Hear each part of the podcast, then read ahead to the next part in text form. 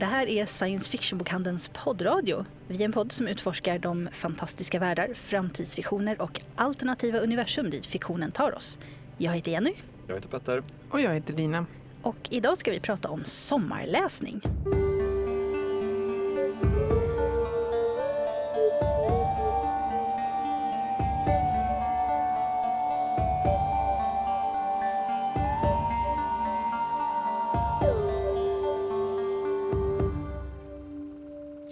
Vi är tillbaka. Vi är tillbaka. Du är tillbaka. Jag är tillbaka. Ja. Precis. Så när jag är borta så funkar ingenting på det här Nej, stället. då faller det. Då, då får vi bara pausa allt och vänta på att du ska återvända. Precis. Jag har haft semester i fem veckor, det var jätteskönt. Mm. Eh, Men nu kör vi på som vanligt. Resten av året, eller hur? Ja, Resten av sommaren i alla fall. ja. Se vad som händer. Ja. Men eh, ja, vi, vi är tillbaka och idag så tänkte vi prata lite om sommaren och sommarläsning. Ja, man gör ju det så här års och det Ja. är lite klyschigt men eh, det känns ändå som ett rätt skönt sätt att börja sommaren på tycker jag. Och prata om liksom vad man vill läsa, vad man vill göra på sommaren. Men det vi började tänka på det var ju faktiskt så här, men vad menar vi egentligen med sommarläsning? Mm. Vad betyder det? Alltså, vad är det som, som är så speciellt med det man läser på sommaren då?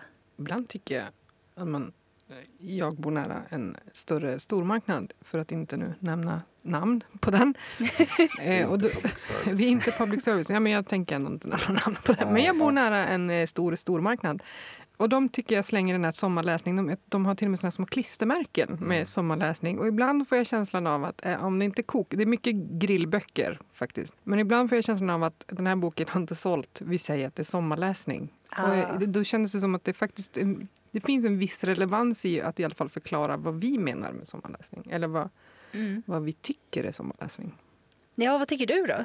Ja, jag, när folk generellt kommer och frågar efter sommarläsning så, så utgår jag från att det är det jag kallar strandböcker. Mm. Eh, som går att läsa på stranden. Eller, det vill säga, man ska kunna tappa fokus i en 20 sidor och ändå förstå vad som händer utan att bläddra tillbaks. Ja. alltså ren avslappningsläsning. Precis. Många tror jag faktiskt, och lägger ingen värdering i det, men jag tror många läser deckare. Mm. Typ Agatha Christie var sånt jag läste mycket när jag var, när jag var yngre och läste sommarläsning. Men, men jag har slutat med det. Ja. Jag, jag växte ifrån Agatha Christie och fastnade inte riktigt för deckare på det sättet. Men, men det är en av de saker jag menar med sommarläsning. Eller bara sånt som jag tycker är... Det får inte vara tungt, det får inte vara motigt. Det ska vara lättsamt. Liksom. Det ska vara lättsamt. Inte bara lättsamt, men det ska vara lättläst. Alltså om man tänker eh, Ray Bradburys Something Wicked This Way Comes en bok jag verkligen älskar, men den är tungläst. Jag Mm. vet inte var, och det är inte det jag vill ligga och läsa på stranden och försöka bläddra tillbaka och komma ihåg. Jag kommer ju aldrig ihåg namn. Jag vill inte behöva bläddra tillbaka. Jag ska bara kunna tänka, ja men de förklarar nog vem den här är snart om några Ja. sidor. That's Igen. fine. Igen, Ja. förmodligen. Jag behöver inte anstränga mig. Nej. Ja, man kan bli väldigt förvirrad annars. Om man eh, måste komma ihåg varje detalj som har eh, berättats i boken redan. Det är bättre med de här som tar hand om läsaren lite. Ja, och, och liksom håller den i handen. Exakt. Så det, det, det vad jag tycker det är en del. Och sen det andra är att jag brukar av någon anledning ofta läsa mycket non-fiction-böcker. Populärvetenskapligt. Igen, som gärna förklarar allt lite för tydligt. Mm. Mm. Och tar den i handen Ja. och går vidare. Men då, är populär, då ska det vara liksom lite kul vetenskap. Om man säger liksom inom citationstecken kul vetenskap. Alltså det är lite, vad ska man säga, det är ingen kvantfysik. Typ. Men det finns kvantfysik som är så, kvantfysikböcker som är så också faktiskt. Ja, en, eh, Jag tycker att det kan vara kul med eh, populärhistoria. Alltså historieböcker som är skrivna på ett, eh, ja, men på ett medryckande sätt. Lite mer som en berättelse än en liksom, skolbok. Eller hur man nu ska uttrycka sig. inte Som mycket har- årtal med andra ord. Det är mer som att läsa en roman som handlar om den här personen än att få en massa fakta kastade på sig. Så att det blir mer så här, ja men nu ska vi uppleva den här personens liv och allt som har hänt i den. Det tycker jag är mysigt. Jag läste en bok för några år sedan som handlar om eh, Gustav den tredjes son. Som hette ett... Vad inte- hette boken? Ett, Jag kommer inte ens ihåg vem Gustav den tredje var av dem. Teaterkungen, det är han som Han som blev introducerade... skjuten? Nej. Han som blev skjuten, På precis. teatern? Absolut. Mm. Hans son blev ju aldrig kung. Utan han blev lite galen istället. I alla fall, den var i alla fall väldigt intressant att läsa just för att eh, det var en person som jag aldrig hörde talas om. Som inte är en framträdande person i, eh, som man läser om i skolan. Eh, och här fick man veta allt om hans uppfostran och hur idealet med så här preussiska militären skulle liksom forma hans uppväxt och hur dåligt det gick för honom för att det passade så väldigt, väldigt illa. Det känns Och- ju inte som jättelättsamt. Ja, men nej, inte... inte... inte för att vara sån, men, men det beror ju på vad man är. Alltså det där är ju faktiskt lite grann grejen med non-fiction och huruvida man anser att en, en non-fiction-bok, det här gäller i och för sig nästan alla böcker, Mm. är lättsam eller inte beror ju på hur intressant man tycker att det faktiskt Ja, men den var är. inte tungt skriven. Det, Nej, var men det. det- det var ett ja. tragiskt öde, men samtidigt så var det väldigt lätt att läsa den. Mm. Men annars så känns det som att biografier ofta kommer upp i såna här Ja. sammanhang. Det brukar ja, de göra. var- ja, precis. Mycket, men just, jag tänker mycket, i, alltså så här, nu utgår vi från ett så här, svenskt perspektiv och då tänker Mm. jag ofta att ja, men det är så här Neil Strauss, man läser liksom typ The Dirt med Mötley Crüe och sådär. Bra, Liksom. bra bok. Den är Ja. lättläst. Ja, men där, där har Och vi jag liksom, gillar inte ens Mötley Crüe, men jag Nej, gillade ja, den boken. precis, Ja. Det är lite fart och fläkt i den. Jag har inte läst den själv men jag har förstått att, eller kan tänka mig att Ja, är det. är den och sen finns det... Jag undrar om det också var Neil Strauss, jag kommer inte ihåg, men det finns ju den här som heter Please kill me, om, eh, vilket låter jätteupplyftande. Men den heter Please kill me och det är om punken i New York. Mm. Eh, som är... Eh, Annars är inte det en stad som man förknippar med punk i första hand kanske. Smith. New York ju. jo. Ja, Jag tänker ju på, men det är väl London? Är väl Nej. punk. Nej, men amerikanska punken var, var New York. Det var ju CBGB och, Precis, och. Patti Smith och Ja. Television. Och Och, på tal om Patti Smith så känns som Just Kids är Eh, också en sån där som en typisk sommarbok. Liksom, mycket värd att läsa. Sen den kom. Ja, jag Mm. har inte, den har varit på min lista eh, sen den kom mer eller mindre. Jag har många såna böcker som har varit på Ah, listan sen mm. den kom. Men jag, inte det också eh, sommarläsning? Att Jo, men det är det beta av sin lista? Ja, det är väl också. För Att ha så här, jag, jag, det här har varit på min lista i fem år men nu Ja. kanske jag ska ta och läsa den. det Ja. påminner mig, för på min lista sen den kom ut har även varit Kim Gordons självbiografi, eh, Sonic Youth. Just det. Eh, ja, det känns som att jag behöver skriva upp den bara för det.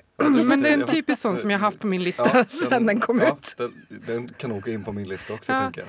Det här är ju kanske inte riktigt i, i Vår genre. vår genre Nej. men ifall ni vill ha tips på punkböcker så Ja. Please Kill Me och Just, Just Kids, Kids. och kommer inte ihåg vad Kim Gordons heter nu. Nej, Tror man hittar den om man kollar Kim Gordon. precis. borde man göra. Ja. Mm. Nej, men jag tänkte också på lite för att kontrastera eh, att det ska vara liksom lättsmält. När jag, senaste åren när jag det jag läst på sommaren har blivit mycket, ja men det är också, nu kommer vi helt ifrån science fiction och fantasy och genrelitteratur. Jag har liksom eh, Om vi återvänder till det sen. Ja, kommer vi precis. Men bara om vi tar, pratar om sommarläsning nu. Så för mig så har det varit att jag har plöjt igenom John Steinbecks eh, böcker. Klassiker helt Ja, enkelt. Ja, precis. men det är också lite... Eh, för att kanske liksom lite, när man har semester så har man tid att ge böcker tid. Mm. Så då kan jag liksom sitta och läsa, ja, förra året så läste jag East of Eden, öster om Eden. Eh, och den är väl uppåt en 700-800 sidor eller något sånt inte där. Är alla riktigt- hans. Så... Nej, nej, nej. nej. Det är typ den och duvor är ju- eh, Grapes of Wrath, precis. är De två är de Ja, liksom. jag kommer ihåg längre. när vi läste, vi läste ju Möss och människor i Den skolan. är inte så tjock. Nej, det Nej, det är en kort berättelse som jag, Ja. jag kommer ihåg tyckte var fruktansvärt hemsk Mm. men, men bra. Den, den var ju är tung å andra sidan. Då. mänskliga böcker alla, alla. Nu när jag läst, tagit mig igenom de flesta så är det ju väldigt så. Alltså man, människoöden är han fantastiskt bra på. Och typ superaktuella även idag, all, allihop. Ja, ja. Men sen så tycker jag rent generellt, för jag har också haft sån här, jag är ju alltid ledig vid påsk. Så jag läser oftast, jag åker upp till min stuga, vi har ingen el där så jag kommer inte sitta och hänga framför tvn och så vidare. Så då brukar jag ha med mig sju, åtta böcker, bara för att man vet ju inte vad man är sugen på. Nej, nej. Så att man, man måste, men jag var något år jag hade sån här, jag hade tror jag med bara klassiker och läste Mm. igenom. Och det, det är som du säger, när man har tid att sätta sig ner och för de är ju inte riktigt så att man kan läsa ett kapitel och lägga... Inte för mig, jag tycker inte i Nej. alla fall. Utan man vill gärna plöja. Precis, exakt. Man vill få, få sammanhanget liksom. Så- som blir. Klassiker rent allmänt är det, och, det är, och de behöver inte vara särskilt tunglästa. Jag tycker till exempel Jane Austen, om man tar som exempel, är inte tungläst. Eh, Nej, jag tycker ju att Jane Austen är ju perfekt sommarläsning. Framförallt eh, kanske om man inte tar den här tunga, tunga boken som innehåller alla hennes berättelser för att den är lite så här jobbig att hålla upp om man ligger kan på bryta stranden. näsan om man tappar den. Ja, du tänker på den samlingsvolymen som vi har Ja, eh, här i precis. bokhandeln. Eh, jag kan, den väger tre kilo kan jag säga. Den väger tre kilo. Alltså, jag som skickar den till folk. här, Ja. Jag menar, Ja. tre kilo väger Tre kilo är ingenting man tar med sig till stranden. Kan, eh, jag kan nog påpeka som före det, detta juriststudent att den väger med andra lika mycket bo som la- lagboken. För den väger Ja, också men tre kilo. Jag kan tänka mig det, det låter rimligt. Så.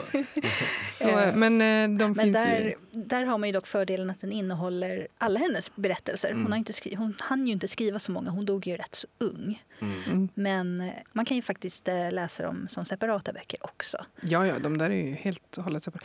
Sen och är det Stolthet och fördom finns ju i flera utgåvor. Man kan ju bara välja den man tycker är finast. Stolthet och fördom är ju en av mina favoriter. Den och Jane Eyre är såna här som jag Ja, gärna läser om. Men de är ju väldigt olika varandra trots allt. Ja. Alltså Jane Austen skriver ju alltså, Det är ju rätt- lättsam komedi kanske man ska säga. Ja, sen är många av de där böckerna är ju helt blinda för politiken runt omkring. För det var Ja. ganska oroligt i Europa under den här Mm. perioden. Och det finns ju inte till, förutom att det är mycket soldater i Jane Austens böcker. Är det, men det är Ja, men ungefär, när man läser, eh, vad heter den? men de är Eh, mer som potentiella makar. Det är ungefär deras roll. Ja, men i övertalning så är det ju en, en figur. Jag läste den precis nyligen, Mm. apropå. Så att jag, jag, jag kan bekräfta att det är bra sommarläsning. Mm. Då är det ju en um, general, ja, en högt uppsatt officer i alla fall, som säger sig ja, nej, om vi har eh, tur nog att få ett krig till, då kan han nog stiga i graderna. Pratar om en utav... eh, Och därmed cementera sin eh, roll som potentiell make. Ja. Det är lite den rollen. Nu, jag, det låter hon för men jag älskar Jane Austen. Jag tycker jättemycket om Jane Ja, hon är Austen. väldigt rolig Ja, framförallt hon är tycker jag. jätte, jätterolig. Sen är det, de är väl egentligen ganska tunglästa och det är i, i dagens samhälle inte alltid lätt att liksom tyda koden i det hon skriver. Alltså det är saker som vi Nej. inte ser som... Men i viss mån. Ja. Men jag tror att man väldigt mycket... Alla kan den här historien så det blir på det sättet ganska Mm. lätt att läsa. Ja, men man ser inte relevansen eller betydelsen i... Nej, jag vet precis vad du menar. Ja. Jag tänkte säga det för att jag eh, läste... Eh, var det, var det, det var inte samma bok. En av de andra. Då, då är det någon som uttrycker sig på ett sätt. Hon säger att eh, det ryktades om att hon hade come upon the town. Jag bara, va? Come up on the town. Nej, upon the town. On, upon the town. Ja. Ja, eh, vilket tydligen, fick jag lära mig efter lite googling, betyder att eh, hon åkte till London och prostituerade sig. Mm. Jag bara, okej, va? Jaså?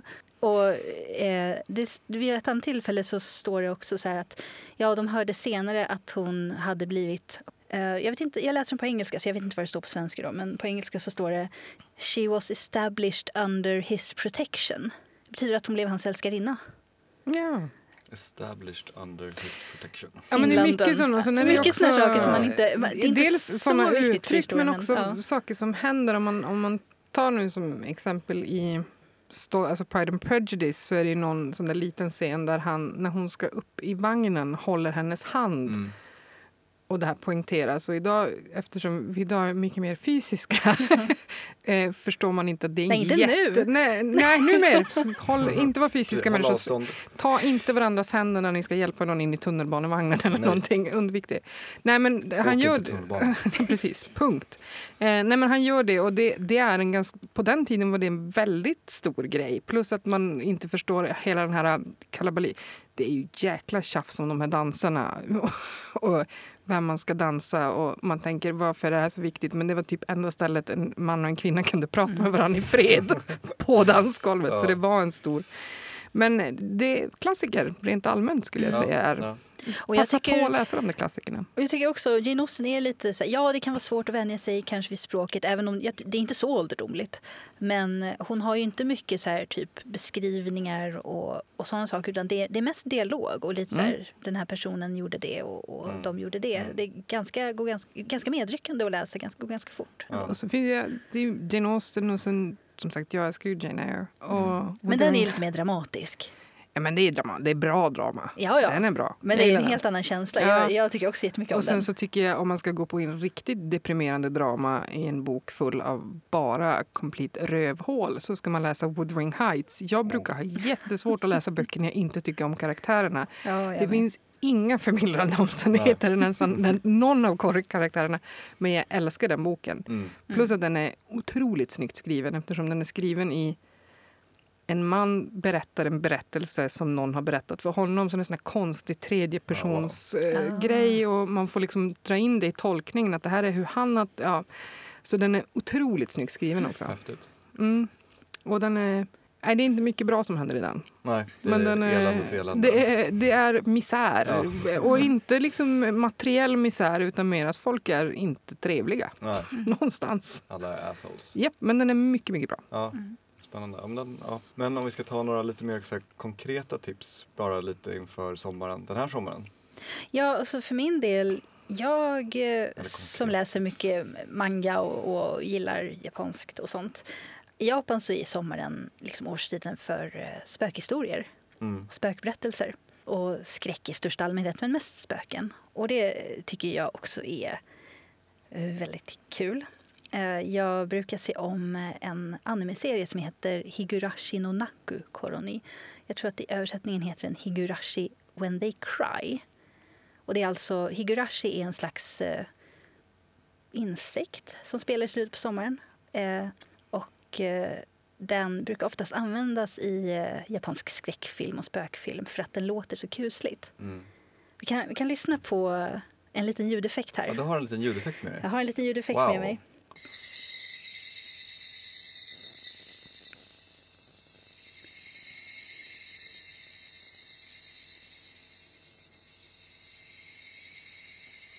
Det låter som något så instrument typ, tycker jag. Alltså liksom, vad heter det där som man har när man... Vet- ja, Gud, det här blir bra radio. Jag för- försöker visa med min hand. Han visar med handen hur han vänder något. ljudeffekt med handen. Nej men man har liksom... Och jag som- kan göra en sån som här det är tolkning. som Han håller en- en lång avlång stav som han vänder Och upp och ner. Är det den där med Sandy? Ja, precis. Ja, jag vet, jag vet vilken du menar men jag vet inte vad den heter. Jag gör samma rörelse men Ja. eh, jag vet vilken. Vi, det är inte jätteviktigt. Nej, Det- men en det- sån påminner mig om. Ja, den där ljudeffekten är med i väldigt många japanska eh, skräckspel Mm. kan jag säga. Självklart. Obviously, men ifall... Mm. Ja, det dyker upp. Det är, det är en sån här jättekänd ljudeffekt. Och eh, det blir verkligen stämningsfullt med den också. Den spelar också bara egentligen i slutet på sommaren. Så den representerar ju väldigt mycket så här, typ att någonting är på väg att dö. Ah, Så det är mycket därför som den används. Ah. Eh, Så det är vad du tittar på? Ja, det är vad jag Ja. tittar på. Precis. Kategorin där om man Den tänker... finns ju som mangaserie också. Mm. Jag har inte läst den dock. Men det är samma. Och det jag tittar på det är ju Higurashi no Higurashi When They Cry, det är första serien. Och sen Higurashi When They Cry, säsong två. Det finns en massa andra berättelser som jag inte tycker, som jag tycker förstör originalberättelsen Mm. lite. Men ja, de första två, det första är liksom typ mysteriet och sen ah, säsong två det är typ lösningen kan man väl säga. För det börjar som en väldigt otäck skräckberättelse. Utspelar sig i en by på landsbygden där en serie mystiska dödsfall undersöks av ett kompisgäng som går på byskolan där. Och det är, från början är det ren skräck, alltså varning för så här blod och inälvor och, och massa våld och ond bråd död, verkligen. Men i och med att det är en ganska lång serie så får man ju till slut reda på vad som händer, vad orsaken är och så. Och då blir det ju inte läskigt längre, för det blir det ju aldrig när det avslöjas vad det faktiskt är som har hänt. Men det är fortfarande väldigt bra. Så att det börjar som skräck och avslutas som ett mysterium. Och jag tyckte den var jättebra. Om, man, om man tål lite blod och sånt. Mm. Det är ju faktiskt också just under... Generellt är ju serier har ju premiär oftast på våren eller hösten. Men Mm. just under sommaren kommer det ju ofta mycket bra miniserier också. Mm. Och i kategorin skräck kommer ju nu snart på HBO, uh, HBO Lovecraft, HBO. Precis. Lovecraft Country. Som Ja. också är i den kategorin. Ja. Baserat på en bok. Yes, av Mark Russ vill jag säga. Du har nog Kan rätt. ha jättefel, men eh, vi kommer lägga in det i en lista någonstans. Men, men jag tror han är, det är Russ i alla fall, är jag Mm. ganska säker på. Vi kommer länka till det som vi pratar om Ja. också i- Mm. i infon. Så att Exakt. eh, det är bara att klicka på det ni tycker verkar intressant. Men det finns ju också, man kan ju också läsa traditionella japanska spökhistorier på sommaren. Och det, det är ju också roligt. Det finns ju en väldigt, väldigt känd författare som heter Patrick Lafsadio Hearn. Och jag uttalar säkert mellannamnet jätte, jättefel. Han är en av de första som översatte japanska spökhistorier faktiskt. Eh, han var lektor på Tokyo-universitetet i slutet på 1800-talet. Och eh, han är jättekänd i Japan också för han var en av de första som, ja, som visade upp japansk kultur genom en utomståendes ögon. Vilket eh, de tyckte var jättefascinerande, för det tycker man ju. Det är jätteroligt när någon annan pratar om ens land.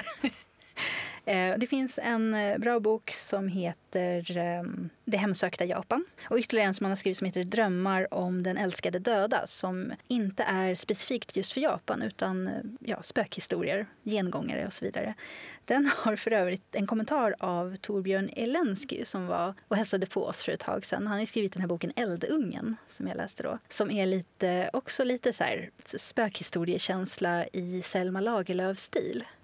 Och den kan jag verkligen rekommendera som sommarläsning också om man vill ha en, en riktigt bra roman med, med kanske inte rätt upp och ner spöken men en, en väldigt så, kuslig känsla i. Och i största allmänhet så tycker jag, jag håller nog med japaner, jag tycker att sommar och skräck hör ihop. Kanske, kanske att jag i år vågar spela om Silent Hill 2, även fast jag är för mig själv. Vi får väl se. Om du gör det dagtid var persiennerna uppe. Ja. Ja, men det är ljust ganska stor del av dygnet nu. Så Ja. att även om det blir mörkt så blir det snart ljust igen. Så kan man bara sitta och vänta på att solen går upp. Precis. Gå och hämta en kopp kaffe så är det liksom... Precis. För det var ju faktiskt också någonting vi kom in på när vi pratade om det här med bara att det är ju precis som du säger, det är både läsning och tv-serier och sen är det ju spel. Mm. För det är också man har tid Mm. Mm. att sitta och plöja igenom. Så det, det, då är ju zombie, eller så här, eh, skräckspel nice. Mm. Det finns ju ett, det är också ett ganska gammalt spel, men de här Fatal Frame-spelen. Jag tror de heter Project Zero på Japans, ja, i Japan. Det är det det- värsta jag spelar, jag spelar men det är fantastiskt. Gud vad hemskt det var. Ja, Men så bra. Ja. det, det är ju verkligen så här japansk spökhistoria. Tydligen en extremt dålig dubb, men jag vet inte om man kan spela i originalspråk. Jag har inte, det är ju gammalt spel, oftast kan man inte det. Det kom till, för som jag då, som alla våra lyssnare vid det här laget vet, Mm. spelar Playstation. Mm. Så kan jag meddela att det kom till Playstation 2 om jag inte Mm. missminner Ja, mig. nej, då lär det inte finnas. Ja, Jag har ju en Ja. Playstation 2. Mm. precis. Nej, men jag tror att det var... Jag har liksom- två. Oh. Wow. En gick sönder, typ. Ja, En men det, va? det är ju fortfarande det som när folk pratar bra skräckspel som jag hävdar är ett av de bästa skräckspel jag spelat, Project Zero. Mm. Mm. Eh, den, det är ganska speciellt också med, med hur, man, hur man spelar det. Man, fångar ju, man använder ju en speciell slags kamera för att typ besegra spökena kan man väl säga. Alltså, kameran suger upp deras någonting Mm. så de dör.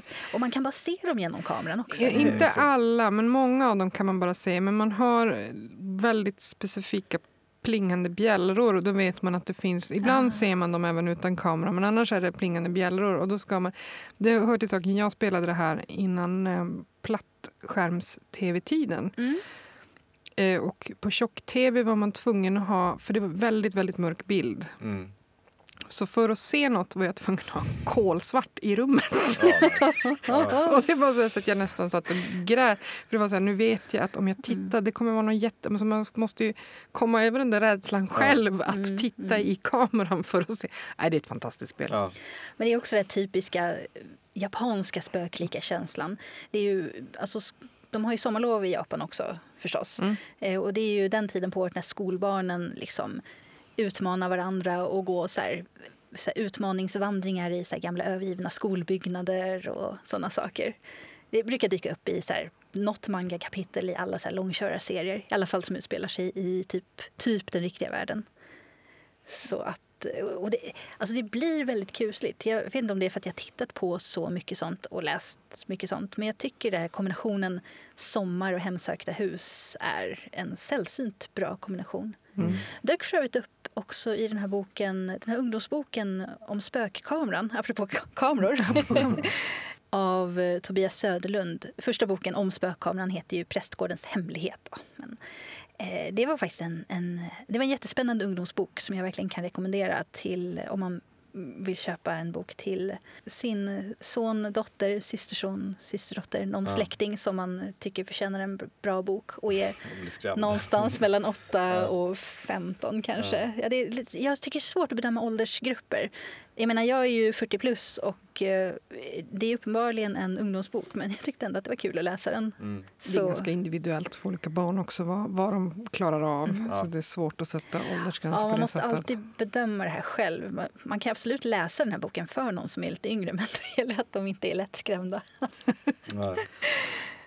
Känn era barn, typ. Ja, precis. Det är väl en bra rekommendation i största Mm. allmänhet. Ja. Ja. Ja, vad gör du? Ja. Vad jag tänkte fråga vad jag gör i sommar. Jag tänkte, vad, du har väl också något bra tips, eller? Ja men tänk, det har jag. Ja. Eh, nej men jag tänkte bara eh, lite på det när vi pratade om att läsa saker som är lite lättsmält och kul och fartfyllt. Mm. Så är väl en av de ja, bästa böckerna jag har läst, sommarläst de senaste åren, Scott Lynchs eh, Lies of Locke Lamora som är del ett i The Gentleman Bastards Sequence heter väl den. är det bästa serien Ja. hört någonsin. Vill jag Det är bara fantastiskt. inflika här att Mm. det, är, det är nice. Ja, Mm. det är nice. Tre böcker av typ sju gånger fem har kommit ut, eller hur var det nu? Något sånt där.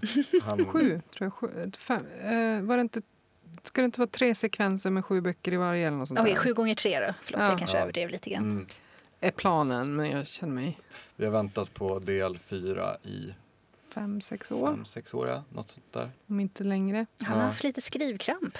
Ja, jag tror att, jag har inte helt koll på vad som har skett i Scott Lynchs liv. Men, eh, Mycket någonting. tror jag. Ja. Har, han har nog gått ut med en del offentligt Ja. faktiskt. Så att, Eh, han har gift sig bland annat. Vi vet Ja. om det. Ja, det är ett starkt trauma. Eh, det beror väl på hur man, men de brukar ha ganska rejäla bröllop i USA. Hans Ja, han är fru är ju också författare. ja. Jaha. Och nu kommer jag pinsamt nog inte vad hon heter. Hon är också en sån som vi har väldigt mycket böcker av. Skriver science fiction mest. Det här är ju jättepinsamt. Kan, kan jag få googla? Nej, vänta, är inte han som är gift med Elizabeth Bear? Ja.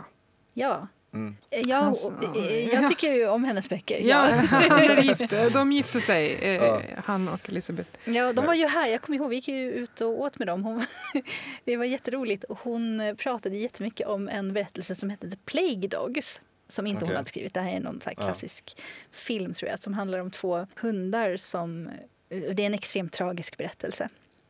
Ja, och det är mitt starkaste minne av Elizabeth Bear. Det är att hon tycker att eh, hon tycker om The Plague Dogs och tycker att den är fruktansvärt sorglig. Och jag, av det hon sa så kan jag bara hålla med. Ja. Men hon själv skriver ju science fiction, helt andra typer av berättelser. Mm. Mm. Jag, om man vill läsa en bok av henne så kan jag rekommendera eh, Carnival som är fristående, bara en Mm. bok. Yes. Den tycker Men- Vi kom från ämnet, det var mitt fel, Ja. förlåt. Nej, det är vägstickare, det vi är bäst. jag. Vi är bra på parenteser här. Yes. Yes. Men Liza Locke Lamora, Mm. eh, det är ja, men typ ett klassiskt äventyr, alltså en stöt. Liksom. Alltså Heist. en heistbok. Jag slog, när jag läste En den matiné. så tänkte jag att, ja men precis, eh, att det här är lite som, om, som en blandning av typ en Mission Impossible och Oceans Eleven film typ i ett. Och det är mycket det här liksom, vi ska typ råna den här rika krösusen och vi ska göra det på det här sättet. Och det som slog mig när jag läste den att den är, väldigt, den är skriven på ett väldigt roligt sätt att varje kapitel kan liksom följa olika vinklar av samma scen. Så det kan vara något i någon scen där det är ett händelseförlopp och så är det, tror man att man hänger med vad som har hänt. Men sen så läser man nästa kapitel och då får man se liksom det som Ah. egentligen hände Ja, eh, ja. Är, är där innan och då visar de att liksom, ja, de här Gentleman Bastards har slagit till igen och lurat alla. Typ. Så det är väldigt, det är väldigt skriven på ett väldigt kul sätt och väldigt eh, ja, men den är, den är Ja, men det, liksom det är en klassisk, så här, klassisk uppbyggnad för, för en sån här typ stöt som man gör. Ja, Jag tycker det är väldigt roligt och just att tro att man har, man har fått en, ett scenario och man tror att man vet vad som har hänt. mm. Och sen så avslöjas det att det egentligen är något helt annat när man har fått mer information. Ja. Det är ju så kul. Och jag tycker man har sett den typen av scen har man sett tusen gånger i film och tv. Mm. Men Ja. att läsa det tyckte jag var väldigt så här, jag bara, ah, fan snyggt Ja men när det är gjort. bra gjort så är jobbat. det ju så bra Ja. Är också. det del två eller tre, för det är ju som sagt tre som har kommit. Någon av dem är ju också sån här pirat. Ja, det är tvåan. är Ja, pirat, så att ja. det, det for, fortsätter ju på matinétemat Ja, på det sättet. Ja. De tre som har kommit. Jag kommer inte Ja. ihåg vad tredje. Tredje heter väl Republic of Thieves. Precis, det är Ja. teater. Det är teater. Ja, så att de, de, det är typ tre matinéböcker. Ja, typ. Ja, man vill. Jag tyckte första var överlägset den bästa. Den Mhm. tappade lite... eh, Ja. eh, Nyhetens behag för- tyckte jag försvann lite, eh, två och tre. tror faktiskt på riktigt att jag bara läst första. Ja. Jag bara att jag vet att den andra är pirat för jag övervägde att läsa den när jag spelade Black Flag. Ja, just det. Mm, Assassin's mm. Creed. Ja, För att gå in på temat. Kan man läsa dem fristående? Då? Nej. Nej. absolut inte. Det är väldigt så... Ja, jag eh, menar, man- kan man, två, eh. Alltså när man läst del tre känner man så här, jag måste ha del fyra nu. För det kan ju vara lite jobbigt. Om den inte kommer så tror- Jag var snart. inte superengagerad i storyn. Den, läm- jag tror den slutar lite på en cliffhanger. Mm. och saker som avslöjas hit och dit. Ja. Eh, men jag var lite så här, "Ah, ja, bok fyra kommer när den kommer. Men det kanske bara är jag. Jag vet till exempel Alva som jobbar här i bokhandeln. Hon, Så det beror lite kan på. ju inte, liksom, hon Nej. måste läsa den nu. Ja, Det beror på lite hur frustrerad man blir då av sånt. Mm. Ja, ha det i Exakt. åtanke. Ja. Sen kan jag bara ett snabbt andra tips om man vill läsa någon, någon serie så, och är lite sugen på lite superhjältar så kan jag tipsa om Jonathan Hickmans House of X, Powers of X som kom som en samlingsvolym ganska nyligen. Eller Hoxpox, alltså man kan säga för att det är mycket enklare. Och roligare. Ja, exakt. Eh, Det är två serier som kom parallellt under 2019. Och ja, nu har de slagit ihop dem till en och samma bok. Det är ganska coolt. De gör mycket ganska kreativa grejer med X-Men sådär som inte gjort riktigt förut. Men det handlar i alla fall om, handlingen är att Professor Xavier vill att alla mutanter ska få ett eget land. Sådär som han håller på och bygger. Eh, Bygger. Ja, precis. Det är en ö som har liksom dykt upp utanför USAs kust någonstans. Har jag för mig. Jag kan minnas helt fel. Men det är i alla fall House of X och sen Powers of X som man läser liksom varannat nummer. Powers of X utspelas på tre tidslinjer. Det är liksom mer eller mindre nutid och sen så är det tio år fram i tiden och sen så är det tusen år fram i tiden. Så man får liksom Men det, den, de hör ihop, så det är inte parallella. Ja. Nej, det, jag, jag skulle vilja typ se eh, Jonathan Hickmans anteckningar kring det här för det är så himla alltså, mindblowing när man läser det. Eh, Mm. Och allt varvas med liksom så här infotexter med grafer hit och dit och det är mycket tidslinjer och ja, det är Han har tänkt till. Ja, Han kanske borde skriva åt Doctor Who. Ja, ja kanske. um, nej, men det, det är jättetips. Väldigt välskriven och eh, intressant. Och jag kan även tipsa om, det finns en hemsida som heter Xavier Files där de har Hoxpox Tox. Där det är två personer som går igenom varje liksom, kapitel eh, av det här med en extremt djupgående analys. Mhm, När det mhm. kommer till bilder, karaktäriseringar eh, och de är, en är professor i religionsvetenskap tror jag och den andra minns jag inte vad det är han gör till vardags. Men båda har verkligen så här en djup kunskap om X-Men också. Och där kan man bara gräva ner sig i liksom, läsa. hur Ja, länge som helst. Ja, Ja. verkligen. Så om man liksom vill veta. Det var så mycket som gick mig över huvudet när jag läste. För jag läste Mm. det här liksom allt eftersom, hela, alltihop. Mycket som gick mig över huvudet som jag hade bara missat helt. Som fick mig att uppskatta storyn ännu mer. Och var så här, gud, jag kände mig lite dålig för att jag liksom, Men ibland är, det verkligen, ibland är det verkligen så man kan läsa något. Ja, det var ju bra. Och sen så börjar man läsa om vad, vad själva bakgrunden. Då Mm. blir det ju Ja. ibland hundra gånger bättre när man Ja, liksom bara, herregud. Mm. Men de det är har, det som är ett nöjet också. Ja, eh, men det är så nöjet med att läsa vad andra fans har tyckt och vad andra Mm. har uppfattat. Mm. Därför tror, det är väl därför Youtube-recensenter är så himla populära. För att eh, man får liksom någon annans synpunkter. Väldigt så här, ofta väl utarbetade synpunkter på mm. någonting. Mm. Ja, man kan få ganska mycket nya insikter bara Mm. genom att lyssna på vad någon annan har tyckt. Verkligen. Ja, ska jag ta mina tips? Ja. Jag tänkte jag börjar med mina strandböcker som jag kallar dem. Det vill säga, Strand. det är okej okay att eh, inte hänga med mm. böckerna. eh, ni kan slappna av, ni kan ta en tupplur i mitten och bara ta upp boken och fortsätta. Och ni kan somna lite. Ni kan somna lite. Eh, men eh, den ena är Aronovich, eh, första 80, jag kommer inte ihåg vad serien heter faktiskt. Mm. Rivers of London. Heter hela serien det? Ja, och första boken. Ja, och första ja. boken. Och det är en, då, då kommer man in på deckare också, för det är en ganska klassisk deckare. Eh, mm. Väldigt rolig är den. Eh, den är också bitvis riktigt obehaglig. Mm. Den, är, den, den har, har lite... också lite så här, eh, vet, blod och, och krossade ben och sånt. Ja, det är mycket gore där ett Mm. tag. Men den är fortfarande också väldigt rolig. Det är helt enkelt en polis som, eh, det här händer första sidorna i böcken, boken, ska vakta en mordplats och helt plötsligt kommer på sig själv med att eh, förhöra ett spöke och det. inser att han nog är synsk.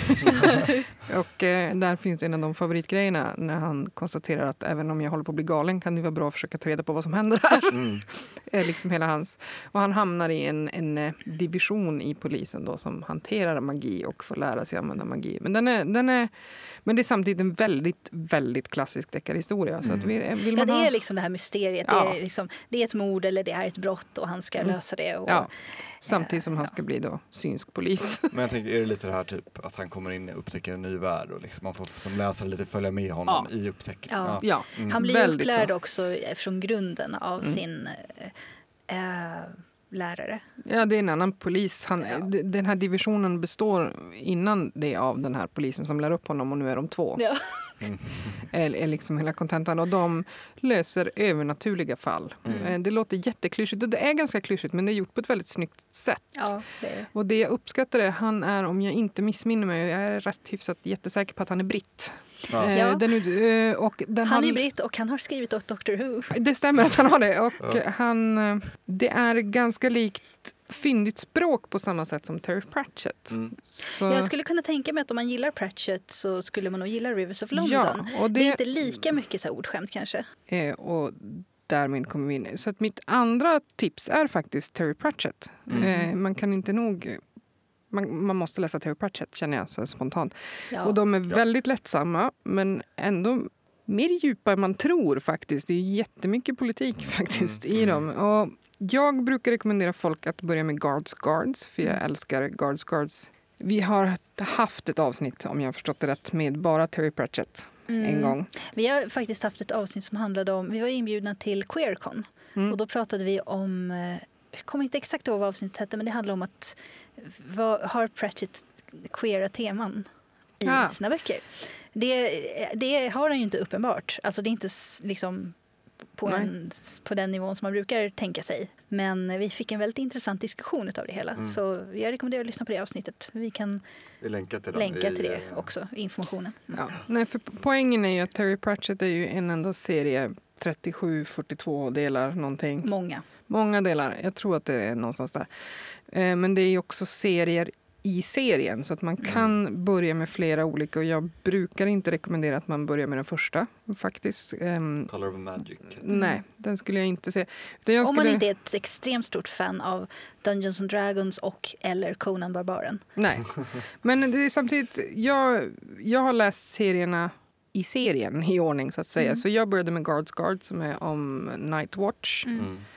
Eh, den är jätterolig. Eh, om en, en människa som är uppväxt bland dvärgar och inte alls har förstått varför han är två meter lång och blir jättechockad när han får veta att han inte är en dvärg och bestämmer sig för att gå och bli en, en Söka sin lycka i den stora staden. Ja, ja, precis. Och den är fantastisk.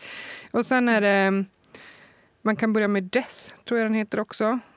Mort. Mort heter Mm. den, precis. Ja. Men det handlar om döden, så att Ja. jag var inte way off. pratar man franska så kan man ju säga mort betyder ju Ja. död Precis. på franska.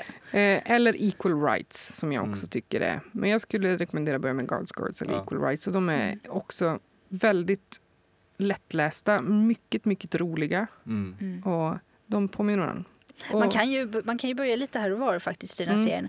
serien. Man kan ju också titta på någon av de här fristående delarna. Som, eh, ja, om man har läst fler böcker innan så det kan dyka upp karaktärer från tidigare böcker. Mm. Jag tycker väldigt mycket om den här Moving Pictures till exempel. Ja, Som handlar om gamla Hollywood. Alltså det är, om man, vet, man behöver inte veta jättemycket.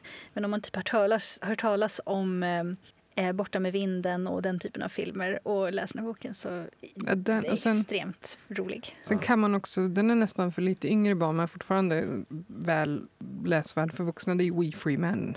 Ja, Som det- är den nästan en serien egen... är ju- Men det är ju karaktärer från Mm. den andra serien med. Men We Free Men är ju lite, den, som, den serien som börjar med det är ju lite utanför, eller den är helt utanför hela resten av serien.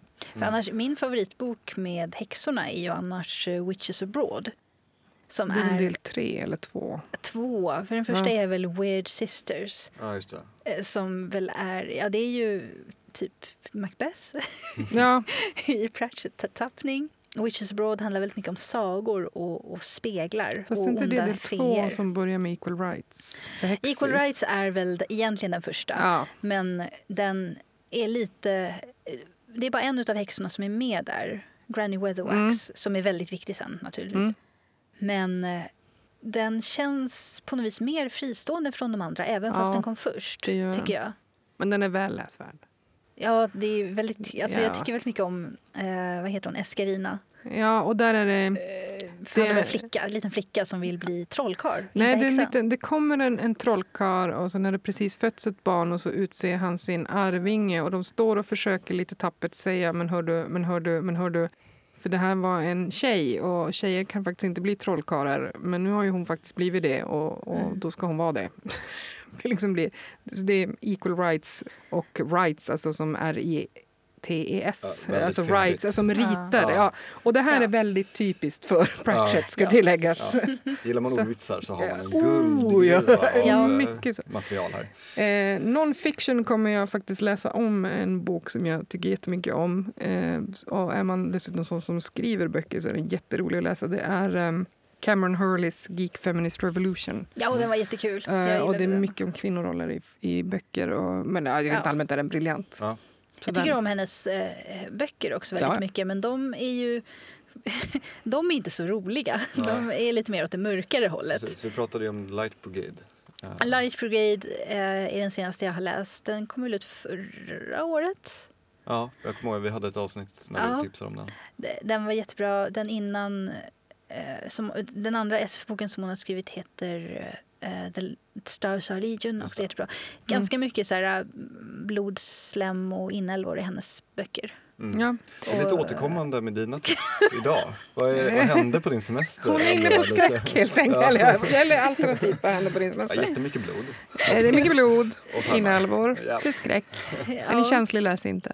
Eller se inte. Men, eh, men Geek Feminist Revolution är snarare det är en samling av hennes största, mm, tror jag det är, eh, från hennes blogg. Mycket Ja, av det. Eller, ja. eller liksom, ja, men hon, det är mycket om diskussionen kring, och det är ju ett tema i hennes böcker också, om kvinnorollen eller Mm. eh, kön och så vidare. Så att den är, Men Geek Feminist Revolution är ju med att där, där pratar hon om det på ett väldigt rakt upp och ner sätt. Ja. Fast på ett väldigt roligt sätt. väldigt roligt. Eh, hennes böcker är, är mer... Eh, där känns det ju inte som att hon, vad ska man säga, har en jättety, ett jättetydligt budskap. Som hon, alltså hon klär det inte i, i specifika ord. Nej, Utan det är mer att, eh, ja men The Stars Are Legion till exempel, det handlar om ett gäng jättestora generationsskepp som kretsar kring en döende ljuskälla. Och de ligger i krig med varandra om de få naturresurser som finns kvar på de skeppen som har dött eller är väldigt nära att dö. Mycket så här komplicerade Eh, diplomatiska förbindelser, arrangerade äktenskap, eh, delar av de här skeppen där folk bor och de vet inte att de är på ett skepp. De liksom någon, någon kommer från ytan på det här skeppet in till eh, mittpunkten och blir helt utskrattad när de säger att vi är på ett rymdskepp. Och, eh, hon gör en Lovecraftiansk resa tillbaka tillbaks till ytan med jagad av märkliga monster. Och, eh, förresten, alla är kvinnor och det finns inga män. Mm. Det, I hennes böcker är det inte så skrivet på näsan alls. Och det är Nej. en av de saker jag tycker om och det är för den, att det är ingenting som ifrågasätts heller. Nej. Utan det är bara så här, nej men den här världen ser ut så här. Det, ingen pratar någonsin om varför det är så. För det har Mm. alltid varit så. Ingen tycker att det är något konstigt. Nej, så det, Och det- hon gör det väldigt snyggt. Men, Ja. men, men när man fram, och det förstår man när man läser dem också, men också Mm. när man läser den här Geek Feminist Revolution förstår man hur hennes tankar i Mm. de här Mm. grejerna har Precis. gått mycket. Mm. Så den är, Mm. Och Man behöver inte ha läst hennes böcker för att uppskatta boken, Nej. kan tilläggas. Så att, Nej, jag läste den först faktiskt. Geek Feminist Revolution innan jag läste hennes ja, det gjorde jag nog, romaner. tror jag. Hon, var ju, hon har ju också varit hos oss och det var då Ja. jag träffade, jag hade läst den eftersom jag också skriver angående just det här med könsroller i, i böcker. Mm. Så hon är väldigt rolig att prata med kan jag säga. Vi hade en lång diskussion om kvinnliga karaktärer. Mm. En väldigt rolig och intelligent person. Ja, Ja. jätterolig. Men det var mina tips. Det var dina tips. Jag kommer även för övrigt också läsa om Lovecraft Country och se serien när den kommer. Ja. kan jag säga. Mm. Samt Jag tre kommer- miljoner dokumentärer, för det brukar jag jämt göra. Se serien. Ja. Ska vi ta in lite av våra kompisar från... Ja, vi har ju lite tips ifrån resten av eh, våra kollegor också. Vi, vi tar lite tips helt enkelt. Och nu har vi fått sällskap av Simon i studion. Hej hej! Hej! Tjena! Vad, hur tänker du kring sommarläsning? Jag tänker att det, alltså, jag är inte superstort fan av sommaren i största allmänhet. Eh, jag, det är väl okej och det är så här fint att det är grönt och du vet, det är, det är ju trevligt att det är lite varmt men solen är inte min favoritgrej i hela Nej. världen. Nej, jag brukar faktiskt också hålla mig borta från solen. Det är något konstigt med alla i, som jobbar på bokhandeln. Jag tror jag är den enda som verkligen tycker om sommaren. Nej, men jag tycker jättemycket om sommaren. Jag vill bara sitta i skuggan. Ja, fast... Mm. Ja, jag Nu- älskar sommaren, vill jag bara ha sagt. Ja, bra. For the record. Allt med sommaren. Då vet Ut vi i det. solen, sola, bada, äta glass. Och Simon är lite så här ljummen i sina känslor. Ja. Ja, Det, glass är gott liksom. Mm. Det, det är väl lite det som är temat här då. då att, eh, har det här någonsin hänt dig då? då? Att eh, du sitter där på bryggan och alla polarna de, de badar och är glada och du vet. Och för dig så är det lite så här, ja men det är inte så kul att bada för det tar typ en halvtimme innan det blir skönt. Hur så du sitter gärna där på bryggan med en öl eller Mm. en glass eller någonting och är nöjd. Men åh, solen är där och du vet, du vill bara fly bort till nå- något kallt ställe där, det, där man kan känna den piskande vinden i ansiktet. Kanske typ landsbygden i Kanada på vintern eller någonting. Då kan du ju sätta dig där på bryggan och läsa Jeff Lemirs serier um, Roughneck till exempel. Eh, och den handlar ju om ett, ett syskonpar, jag tror jag har pratat om den i podden någon gång tidigare. Men ett syskonpar som bor i någon liten småstad i Kanada. Båda har haft problem med alkoholiserad, eller ja, de är syskon så det är klart att båda De är hade, båda väldigt skadade personer. Precis. ehm, Ja, med mycket problem. han är väldigt våldsbenägen och hon har en historik med, med, Med droger, droger och och- alkohol och sånt. Ja. Och hon kommer tillbaka till den här hemstaden där han alltid har bott och har lite problem med sig. Liksom. Det är en väldigt fin eh, berättelse för att det handlar om eh, två personer som är väldigt, mår väldigt dåligt och haft mycket problem och sen så försöker de laga varandra liksom. Mm.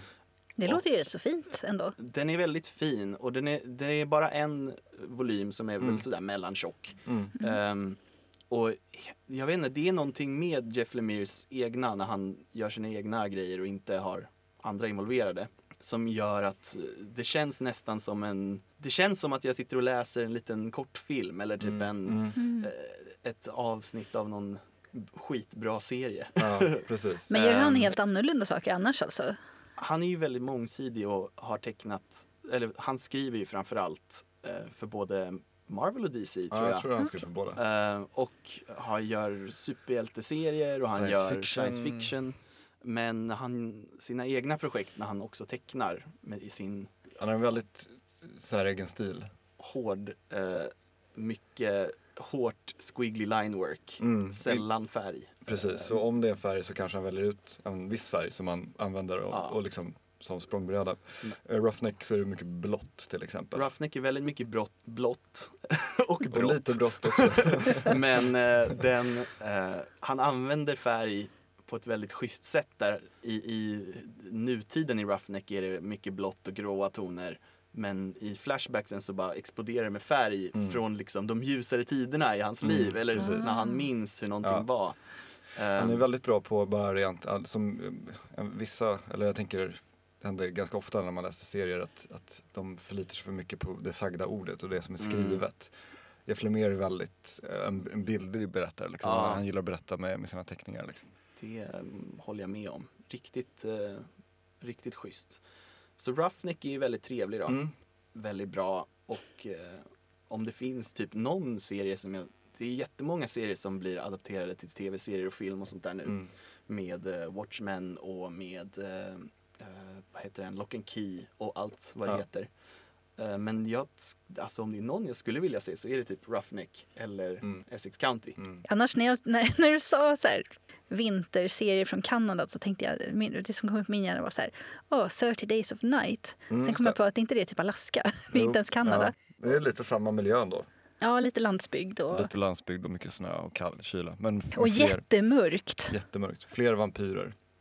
Ja, något, något, något fler Ja, vampyrer Jag vet möjligen. inte om Ja. det här kommer, eh, nej, men man kan ju säga det att både Roughneck och Essex County är ju väl, det är inga, ingen fantastik i någon av dem. Utan det är väldigt, Det är realism, eller hur? Ja, det. Vardagsrealism och, och kanske drama. Mm. Väldigt fina skildringar av liksom bara ofta deprimerande situationer. ja, med lite värme i. med lite värme i. Essex County är en serie, det jag tror att vi har den som en tjock volym, men Mm, den kom ut i tre delar från början och det är tre separata berättelser som alla anknyter till, till samma liksom landsbygdsort i, i Kanada.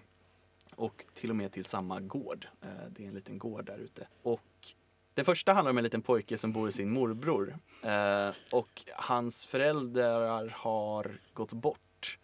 Eh, och han är, han liksom kan inte, den här morbrorn försöker verkligen att vara en bra, en schysst eh, omhänder, vad heter det? Omhändertagande. Ja, omhändertagande för, för den här pojken. Och det ser man ju som vuxen. Men den här pojken är bara ledsen Mm. över eh, allt och eh, försöker hitta någon slags ro i sin fantasi och i serier. Så han blir kompis med en, en eh, snubben som jobbar på macken och säljer serier. Och de bildar en fin vänskap men det blir andra komplikationer. Det ligger en tragisk ton över hela boken. Men det finns, precis som i Roughneck, mycket kärlek också och mycket hopp och eh, saker. Det skildrar liksom hela historier från hur, i den andra boken så handlar det om en hockeyspelare och hela hans resa som från liksom typ nybörjarhockeyspelare till nästan på toppen och hur allting gick åt helvete. och eh, relationer i, i hans familj och så vidare.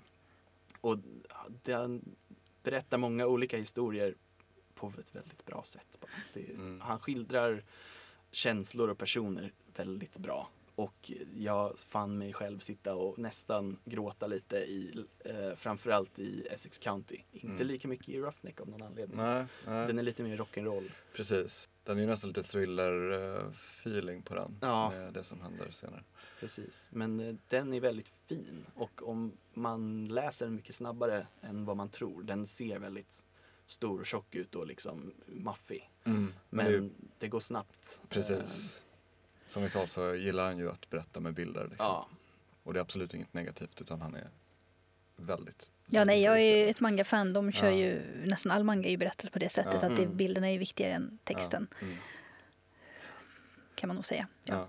ja men Jeff Lemire är nog min favoritserieförfattare. Mm. Han har skrivit många bra saker. Kolla in Descender, sci-fi Ascender. och Ascender. Ashäftiga sci-fi-äventyr Mm. i rymden Mm. med robotar och grejer. Uh, kolla in Black Hammer, en lite så här eh, alternativ uh, superhjältetolkning med uh, ja, men nästan lite i stil med Watchmen eller The Boys fast kanske inte lika edgy. Kolla in eh, After Death. After Death, kolla in Underwater Welder, kolla in alla hans Mm. feta serier som han skrivit. Vi får länka till hans författarsida. Eh, Ja, det är ju mer som en, en författarrekommendation Ja. här. Ja, så egentligen kanske. Mm. det är ju jättekul. Mm. Det, det länkar vi till. Tack så mycket Simon. And now we will have a, a tip in English from Andres. Hello. Hello, Jenny. It's been a while. Yes, I've been on holiday. Mm. Yay. And what have you been doing? I've been relaxing, taking it easy, not trying to stress out in this time of isolation and COVID. Uh, haven't been playing that many games, unfortunately, but I have had my chance to try out several new of the Exit line of games. That's the games where you only play it once, right? Correct. Yeah, you tear it up Eat- afterwards. Some of them you tear up. Most of them, though, you do irreparably change the components of the game. But of course, the basic idea is that each box represents some kind of exit room puzzle, and that players are thrown into a scenario where they're choo- they're forced to believe that they're, let's say, locked in a uh, in a pharaoh's pyramid, or they're on a vacation in an island, and then something goes terribly wrong. Most of the common scenarios is that you're kind of sawed somewhere, so you're enjoying a nice vacation when all of a sudden some crazy person has locked you away, and now you have to try to solve puzzles to save your own life. It, they, they are quite hilarious in Yeah. that regard. Um, but uh, uh, yeah, like I said, I played a couple of them in the last month or so that uh, have been challenging in their own respect, but if nothing else, very unique and interesting. Uh, there are games that are difficult to often discuss because you don't want to spoil the puzzle aspect of the games. No, definitely not. No, Mm. but what I can say then is that uh, of the let's say four or five I've tried recently, which were House of Riddles, The Catacombs of Horror, The Stormy Flight, and The Theft on the Mississippi, uh, each one has offered very unique and interesting takes to try to make interesting puzzles out of very similar components. Each box consists usually of two decks, uh, a little wheel where you're trying to decode little messages, and maybe a few little pieces of unique items here or there. However, each one surprises me more and more as I went along how cleverly they were able to use the box art, uh, small little hidden messages in uh, in places that were you would normally think to look for something or not think to look for something. Um, God, it's so hard to be so vague. Yeah, yeah. But um, uh, each one of them really, really surprised me more and more as I continue to play them. It's like living your own little miniature horror story. A Yeah. bit, yeah. Uh, unless they're not all horror, are they? It's like mystery, Um, or are you always uh, in danger of losing your life or something like that? No, not always. In fact, actually, of the ones that I mentioned today, I think the theft on the Mississippi was probably my favorite one. And that one, you're playing. It, it's very Agatha Christie-esque in a certain Oh. way. Yes, exactly. You're playing uh, investigators who are on this Mississippi like uh, riverboat, and some someone's important uh, files were stolen, and you're trying to find out who it was, who could it possibly have been uh, in the lounge at that time, and interrogate all the suspects and their alibis and test them against uh, the facts of the case. I really love that kind of thing. Yeah, Yeah. yeah, I think you would actually really like that one. Unfortunately, I've already played it, so I know who did it. But otherwise, I would, I would almost say we should try it, try it out sometime. yeah. How Um, many players? Yeah, I was gonna ask. Oh. Theoretically, you can probably pick as many players as you want around the Yeah. table. It just then is a matter of how good you are as people of sharing information and listening to one another. The experience is entirely cooperative.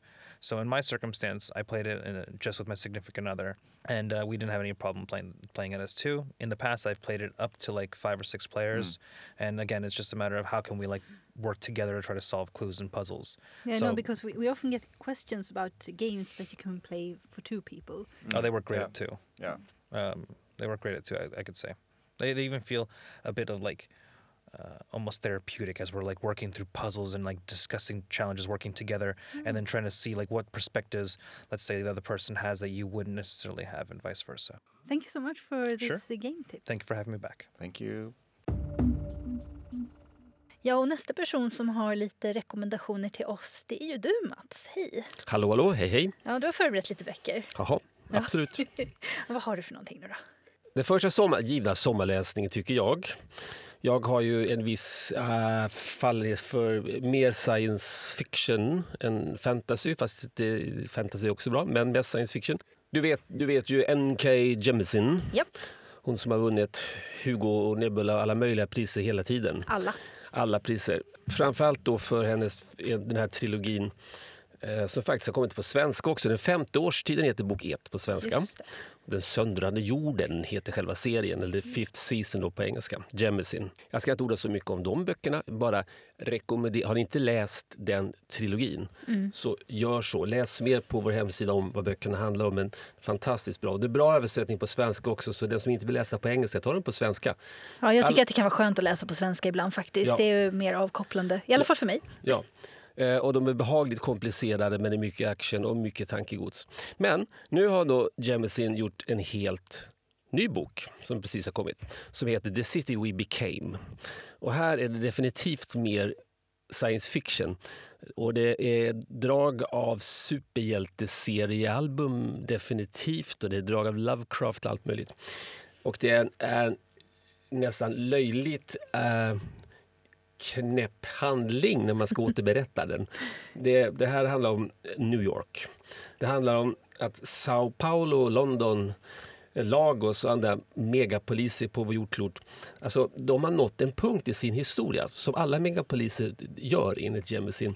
Eh, då, då, då staden är så stor att den bokstavligt talat blir ett levande väsen Ah. och förkroppsligas i en avatar. Och den här avataren då, va? nu är det så här att nu är det New York som står på tur att ta det här steget. New York har bara varit en vanlig liten megapolis, men nu ska den bli levande. och den där avataren den utvalts till synes helt slumpvis bland New Yorks miljoners miljoner invånare. Och I det här fallet så blev det en helt vanlig, ganska obemärkt person. En hemlös ung svart man som dagligen trakasseras av poliser och som till sin, till sin stora förvåning upptäcker en dag att han är jagad av ett utomjordiskt insektsliknande tentakelmonster som kallas för Megacop. Och det är ju faktiskt inte så konstigt att han är jagad av ett tentakelmonster för att det finns ju urgamla spökliga makt, spöklika makter, det vet vi ju alla va? Såklart. Ja. Och de makterna vet att när så här stora städer ska födas på nytt, så att säga, då, finns det ett, ett, ett då, öppnar sig en, en lucka för dem att invadera vår fysiska verklighet och liksom få ett fotfäste i vår värld. Så nu ah. passar de på. Eh, och då bildas det någonting man skulle kunna kalla en superhjältegrupp som måste samarbeta då för att rädda New York från faktiskt då väldigt Lovecraft, Lovecraftianska skräcktentakler och gräsliga hot allt som dyker upp. Och det här låter helt knäppt, det är helt knäppt och det är fantastiskt bra. Superhjälteserie, Lovecraft, politisk som tusan. Hon går definitivt till storm mot white supremacy. Och den passar, eh, alltså den passar rakt in i, i Black Lives Matter-rörelsen. Mm. Ja, hon är ju afroamerikan och ja. hon skriver ju ifrån den kulturella synvinkeln. Det är, alltså jag vill jättegärna läsa den här boken också. Ja. Den verkar superspännande. Och det, det är det jag tycker är så roligt också med Lovecraft som vi alla vet var superrasist. Mm. Även för sin tid var han superrasist. Mm. Eh, men som har skapat såna eh, fantastiska världar och idéer som mm. väldigt många använder sig av. Och jag uppskattar ju jättemycket när afroamerikanska författare tar det här perspektivet och gör det till sitt. Mm. Jag älskar ju boken The Ballad of Black Tom som är eh, inte alls lika lång, det är en ganska kort berättelse. Men berättelsen som han har baserat den på är ju också kort, en Lovecraft, mm. Lovecrafts berättelse som är The Horror of Red Hook som är fruktansvärt rasistisk. Mm. Eh, och när man istället då får den här berättelsen ifrån en ung afroamerikan som bor i Harlem och upplever det här från andra sidan så att säga. Ja. Så eh, slut så här då, vill ha, tycker, tycker du att din sommarläsning ska vara tentakler och monster och action med mycket hög IQ-halt och definitivt en kärleksförklaring till New York så då, då läser du The City We Became of Jemisin, tycker jag. Sen har jag lite eh, en, en, en svensk författare som omväxling. Nämligen Lars Jakobsson och den lilla boken som heter Bokfört. En liten vacker bok med en, en, jag tror en pappa, en dotter och en hederlig, ståtlig häst, arbetarhäst på omslaget. Av någon anledning. Det är ett vackert omslag men det, jag förstår inte vad det har med handlingen att göra riktigt. Eller kanske. Hur som helst, det är en Första, ena halvan boken är en lång essä, den andra halvan är små korta berättelser. Eh, och essän den tar fokus på, jag kan läsa på baksidan kort, en essä om litterära skildring av livet efter katastrofen. Den utgår från två romaner ur besläktade genrer, science fiction och western, av Joanna Ross och Cormac McCarthy.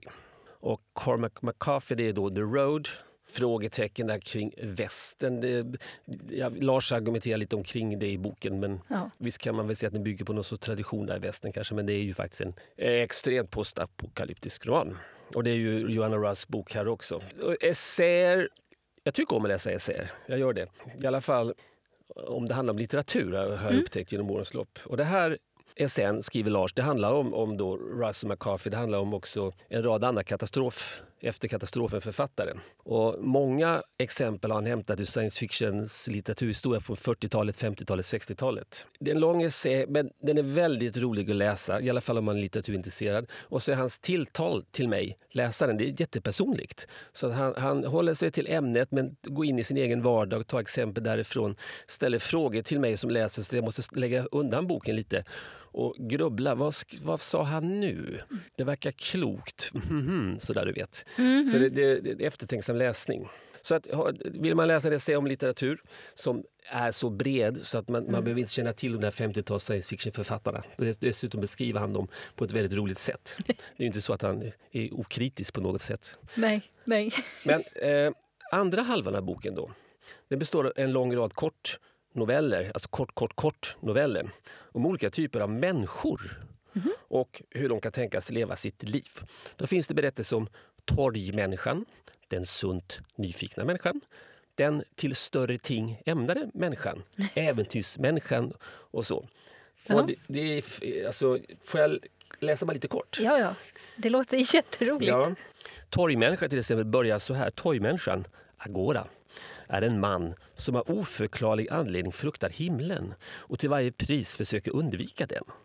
När han slutligen dör i ett rum med låga fördragna fönster finner han sig med ens stå på en enorm ödeslätt under en oändlig rödaktig himmel.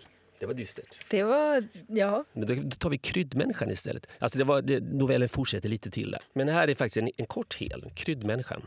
Kryddmänniskans hustru frågar vänligt om det var skönt ute på balkongen. Inte för att hon är begåvad med större slutledningsförmåga än andra. Hon bara vet. Att varje gång han sitter där och läser låter han tangspritt den fria, fria handen hänga ned och dra över växternas blad. När han sedan smeker hennes ansikte känner hon doften av mynta, basilika, rosmarin. Hans hand är varm ja men så det fint. Och så fortsätter han med sådana berättelser. Som man är helt, eh, det är helt magiskt. Det låter som en otroligt mysig bok att ha på sommaren Ja. när man är ledig en eftermiddag. Jag tycker det. Så, nu ramlar jag på här. Ramla på du. Jag tycker en, en, en sommar utan en bok av Guy Gabriel Kay. som Jag, jag har en känsla att jag brukar tjata om honom då och då. Men Och inte bara du, det är många som rekommenderar Kay. Kanske av eh, en bra anledning också. ja, Eller bra anledningar. Ja, det, så är det ju. Hans senaste heter Children of Earth and Sky. Och det är som vanligt en historisk fantasy i hans, i hans tvåmånevärld. I det här fallet så är det renässa, upplysningstid typ i, i Italien. Eh, bort mot Bysantium, bort mot... Ja, i den biten av Europa. Mm. Och det är som vanligt ganska lite fantasy i det hela. Det mesta är en historisk roman fast saker och ting heter annorlunda. Men så finns det också alltid det finns ett drag av magi. Det finns ett drag som inte är verklighet. Så, som han smyger in på ett sånt fint sätt. Eh, Och hans språk och hans sätt att skildra. Så att det är det som jag ska dra till med. Du sitter och fryser, så tar du på dig en filt och lutar dig bakåt. Så blir du varm och så är det mysigt och så läser man där. Ja, det är, Lite som eh, varmt solsken mot huden en sommareftermiddag. ja, visst, nu är vi fyllda av klichéer här, men så Ja. är det. Så är det. Men det är ju sommar. Jag menar sommar och sommarläsning. Det, det blir, jag tror vi nämnde det i början av programmet också, att det blir lätt lite klyschigt liksom att prata om sommarläsning. Men jag menar, Ja. Det här är då en ung man som drar ut, för, drar ut i världen. Och som visar sig Den- vara en sån där människa som ämnar för stora ting, fast det vet han ju inte om. nej. Men med Kay är det så att han, han, han förhåller sig, det är förutsägbart men ändå inte förutsägbart. Ett, ett sista tips tänkte jag. Och det är en bok jag inte hunnit läsa ännu. För den är, den är helt ny, nästan helt ny. Den heter Vagabonds, Vagabonds utav Hao Jingfang. Uh, jag, jag tror att det är en kvinna, eh, vad jag vet. 600 sidor tjock bok. Eh, varför tror jag på den? Jo, det kan vara lite kul att läsa någon annan kinesiskt än, än de... De som alla redan har Liu- läst. Free Body Problem och så vidare. Ja. Ja, Cixin Liu och... Och så och läste jag en rätt rolig recension av boken. Det, det handlar alltså om ett, ett gäng unga människor helt enkelt. Som har varit ute på vad man nu jag tror USA kallar gap year. Alltså, men- sabbatsår. ja, man gör sin Euro- Europatripp eller något sånt där. Ja, Sabbatsår, ja. Ja. Ut och reser för att upptäcka världen, så går man tillbaka och fortsätter plugga som ingenting hade hänt. Och det handlar mycket om, har jag förstått här då, att de sitter och pratar om livet och framtiden och kärleken och döden. Och... Så det är en sån här, som det står, old fashioned sense, a coming of age philosophical novel. Long on ideas and characters. And fairly short on action. Så, och det tycker jag låter jättebra faktiskt. Men vad är det för grej med det här då? Jo, själva grejen med det här är ju att de här unga människorna de bor ju på Mars och deras gap year, de har varit på jorden. Och jorden har blivit i framtiden ännu mycket mer kapitalistiskt än, än det är idag. Så de återvänder till Mars och sitter och diskuterar, har vi en utopi på Mars? Hur fungerar det här? Och så vidare. Och det tyckte jag verkade roligt. Ja, jag tycker det låter eh, superintressant. Eh, men 600 sidor utan action, det är alltså om författaren lyckas hålla en fast så länge Ja, så är det en riktigt bra författare. Ja, vi, varnar för just det. Ja, vi får flagga för att eh, ja, det funkar säkert jättebra om författaren är så bra som vi tror att den är. En specialist på det är det ju Neil Stevenson. Ja, som kan skriva tjocka, tjocka, tjocka böcker och det är mycket action. Så plötsligt bara handlingen tvärt slut. Så kommer en essä på tio sidor som totalt sta- avstannar handlingen. Men essän är ofta så jäkla intressant så det gör ingenting. Så jag tänker, jag hoppas att hon, Hau kanske, är samma. Men det är en bok som eh, vi ser fram emot i alla fall. Ja, och så får vi, precis. vi får återkomma sen och se om den faktiskt var så bra. Då. Mm. Tack så mycket för tipsen. Ja, tack, tack. Då har vi fått in Sofia i studion här. Eh, Hej. Och du ska tipsa om lite böcker på svenska för både, Ja, lite svenskt för barn, ungdomar och lite för vuxna också. ja, hela spannet liksom. Ja, jag tänkte det. Det kan vara bra i sommar att alla läser. Ja, exakt. Det är en tid för, eh, för det, liksom. Mm. helt klart. Eh, första tipset, Ja, jag tycker att alla borde läsa Slutet av Mats Strandberg. Ja. Det, är, det låter som en riktig dystopi. Slutet nalkas därför att det är en komet på väg mot jorden och kommer utplåna allt och alla. Och det finns inget sätt att undkomma. Jättedyster premiss, men ingen, inte en dyster bok för det. Nej, Utan förvånansvärt eh, upplyftande ändå vad man gör med de här sista månaderna när man vet att det är de allra sista. Vi har de som bloggar för att skicka ut sina bloggmeddelanden i rymden. Förhoppningsvis att någon någonstans någon gång kommer att läsa dem. Och det finns de som lever ut sina lustar på alla möjliga destruktiva sätt De behöver inte tänka på några konsekvenser. Det finns naturligtvis den här enorma sorgen att veta att det kommer att, att ta slut allting. Men det viktiga är då vad man gör av det här livet, det här värdefulla livet, de tre månader som finns kvar. mm, det känns som en väldigt, eller spontant så, jag har hört talas om den här boken. Det låter som en väldigt mäns, alltså, en Den mänsklig är oerhört berättelse. mänsklig och författaren Mats Strandberg brukar ibland kallas för Sveriges svar på Stephen King och det Mm. tycker jag är väldigt bra för att hans prosa är lättillgänglig, välkomnande. Man sugs in redan genom de första sidorna och eh, det är en väldigt väl utmejslad berättelse om det här lilla samhället där huvudpersonen bor. Ja, just det. Och det här är liksom, är- vad är det för ålder ungefär på det här? Är det, Det, den lanseras som en ungdomsbok. ja, Så att uh, unga vuxna, från i alla fall 15 års ålder, till och med kanske 12 om de är läsmogna. Men eh, absolut även för vuxna. Jag hade stor behållning av den. mm, mm, ja, jag har varit också så här, jag har pratat om listorna som man har och den, är helt klart en sån som har varit med på min lista sedan Mm. den släpptes. Den är toppenbra. Läs den. Och sen eh, tänker jag att det kan vara bra med lite grekisk mytologi. Alltid.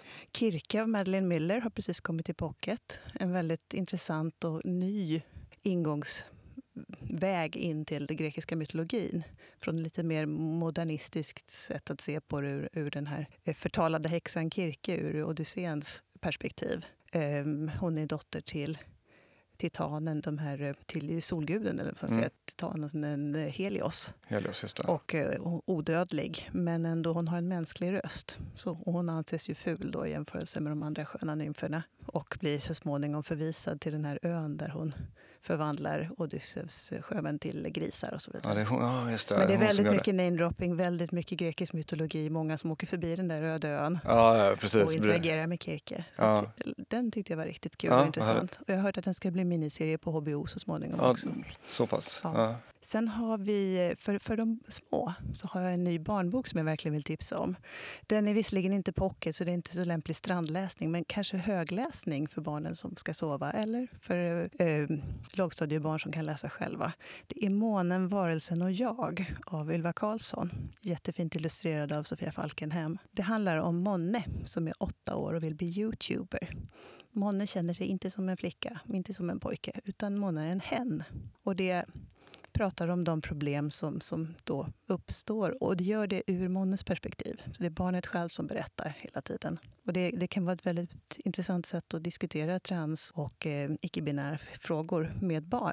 Mm. Så Det jag tycker det är en som, viktig bok. ja, verkligen. Det låter verkligen som det. Det känns som det, det är inte något som det finns en uppsjö av, liksom. men som det är väldigt som viktigt att det... nytt. Och, och väldigt intressant och tankeväckande. Det kan starta mycket intressanta diskussioner hemma. Ja, Eh, sen har jag faktiskt en till som också är lanserad som ungdomsbok och det är serien om Maresi av Maria det. finlandssvenska författarinnan. De är jätte, jättebra. det är den om... eh, är det, Röda klostret. Ja, precis. Så det är det nästan krigarnunnor eller blandar jag ihop det med Red nej, Sister nej, nu? nej, nej, det är Lawrence. Ja, Det är just inte, det. inte Jag tänkte att det var i, i båda liksom. Modergudinnor, mera eh, naturmagi, mera eh, systerskap och Mm. så, lite svåra frågor. Men det är många intressanta kvinnoöden. Mm. Första boken heter bara Maresi och den andra heter En förhistoria. Den ska kanske inte de yngre läsa. Den heter Naondel, Mm. om hur det Röda klostret grundades. Och sen finns den tredje nyaste boken, Breven från Maresi.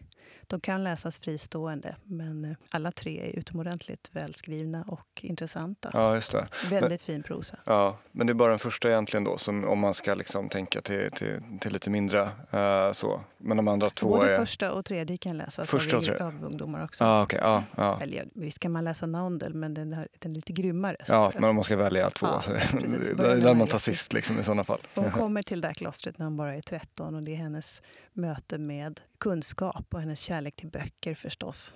Och vad hon sen vill göra med kunskapen det får vi utforska sen i tredje boken när hon lämnar klostret Mm. för att åka tillbaka till sitt, sin fattiga bygd och försöka starta en skola där. Det är inte helt lätt. Nej, precis. Vi hade ju Tuchanen av eh, på besök här i butiken i höstas var det väl? Ja. Var det inte det? Och det, så det finns ett avsnitt, vi spelade in det samtalet. Så att, Japp. eh, om man läser den här boken och tycker att den är fantastiskt fin så Lyssna kan man ju bara gå Maria. tillbaka och lyssna på henne också. Ja. Det sista tipset jag vill framföra det är en klassiker som har kommit i en ny svensk utgåva. Och det är Ursula K. Le Guins De obesuttna, översättning av The Dispossessed. Dispossessed, just Den det. har funnits tidigare för länge, länge sedan och det heter Skevek på svenska då. Efter den- huvudkaraktären då, Ja, eller? Just det. precis. Mm. Nu är det en uppfräschad, men det är samma översättning har jag förstått, Gunnar Hjelmos. Men den har också en, en, eh, en till novell på slutet och ett nytt förord av utmärkta Karin Tidbeck. Mm. Så att eh, De obesuttna, ny snygg utgåva som eh, passar jättebra att läsa på stranden. Den är verkligen en sån där, om man snackar om måsten inom science fiction-genren och man liksom inte har, liksom, om man precis börjar och vill läsa klassikerna så är ju Det obesuttna, The Dispossessed, absolut. Ursula K. Le Guin är jätteintressant. Ja, ja, det, ja, Stor mm, stilist, men också tanken det här anarkosyndikalisterna som har brutit sig loss från moderplaneten Mm. och grundat sin koloni på månen. Och just Man nyanserna hon ger i båda, eh, båda eh, ska man säga, samhällena som man får... När båda skildras Ja, ja, och exakt. konsekvenserna av de beslut som man har tagit. Ja, ja, det är så. det- Ja, jag läste den för första gången för kanske två år sedan. Och sånt där. Det var helt så här, jag bara, gud, det här är en bok som jag måste typ Ja. komma tillbaka till flera Både gånger i den mitt liv. och Mörkrets vänstra hand är på essentiella på Ja. sätt och vis. Ja, de är fantastiska båda två, Ja. verkligen. Uh, Le Guin är ständigt aktuell så henne kommer vi säkert få Absolut. anledning att komma tillbaka till eh, Mm. om och om igen. Men det var en härlig eh, liten samling av eh, olika böcker. Det är ju det är toppen. En glad lässommar till önskas alla. Ja, precis. Mm. Tack. ja, det var det vi hade att bjuda på för den här gången.